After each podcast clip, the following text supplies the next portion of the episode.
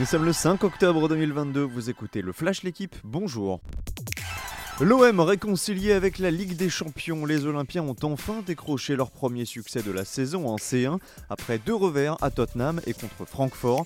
Victoire 4-1 hier soir face au Sporting Portugal. Tout avait mal commencé après l'ouverture du score de Trincao dès la première minute, mais un homme a fait basculer le match, Antonio Adan, le gardien du club portugais, coupable sur les deux premiers buts marseillais puis exclu à la 23e minute. Sanchez, Harit, Balerdi et Mbemba permettent donc à l'OM de continuer de croire à la qualification Nouveau duel franco-portugais. Ce soir, le PSG se déplace à Lisbonne pour affronter Benfica.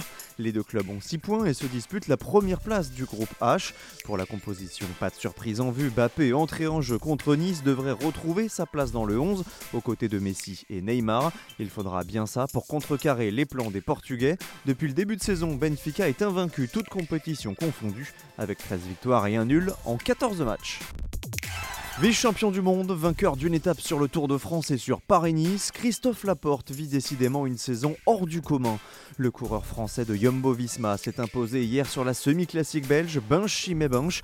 La course a aussi été marquée par la première apparition du nouveau champion du monde Remco Evenepoel avec le maillot arc-en-ciel et par les adieux d'une légende au public belge Philippe Gilbert. Vainqueur du mondial 2012 et de 4 des 5 monuments, le Wallon prendra sa retraite dimanche après Paris-Tour. La décision laisse perplexe et fait grincer des dents. L'Arabie Saoudite accueillera les Jeux asiatiques d'hiver en 2029. L'information est tombée hier et en a surpris plus d'un, à commencer par Michel Vion, le président de la Fédération internationale de ski. Et pour cause, Neom, la ville haute, est une cité futuriste toujours en construction, située en plein désert. Merci d'avoir écouté le Flash l'équipe. Bonne journée.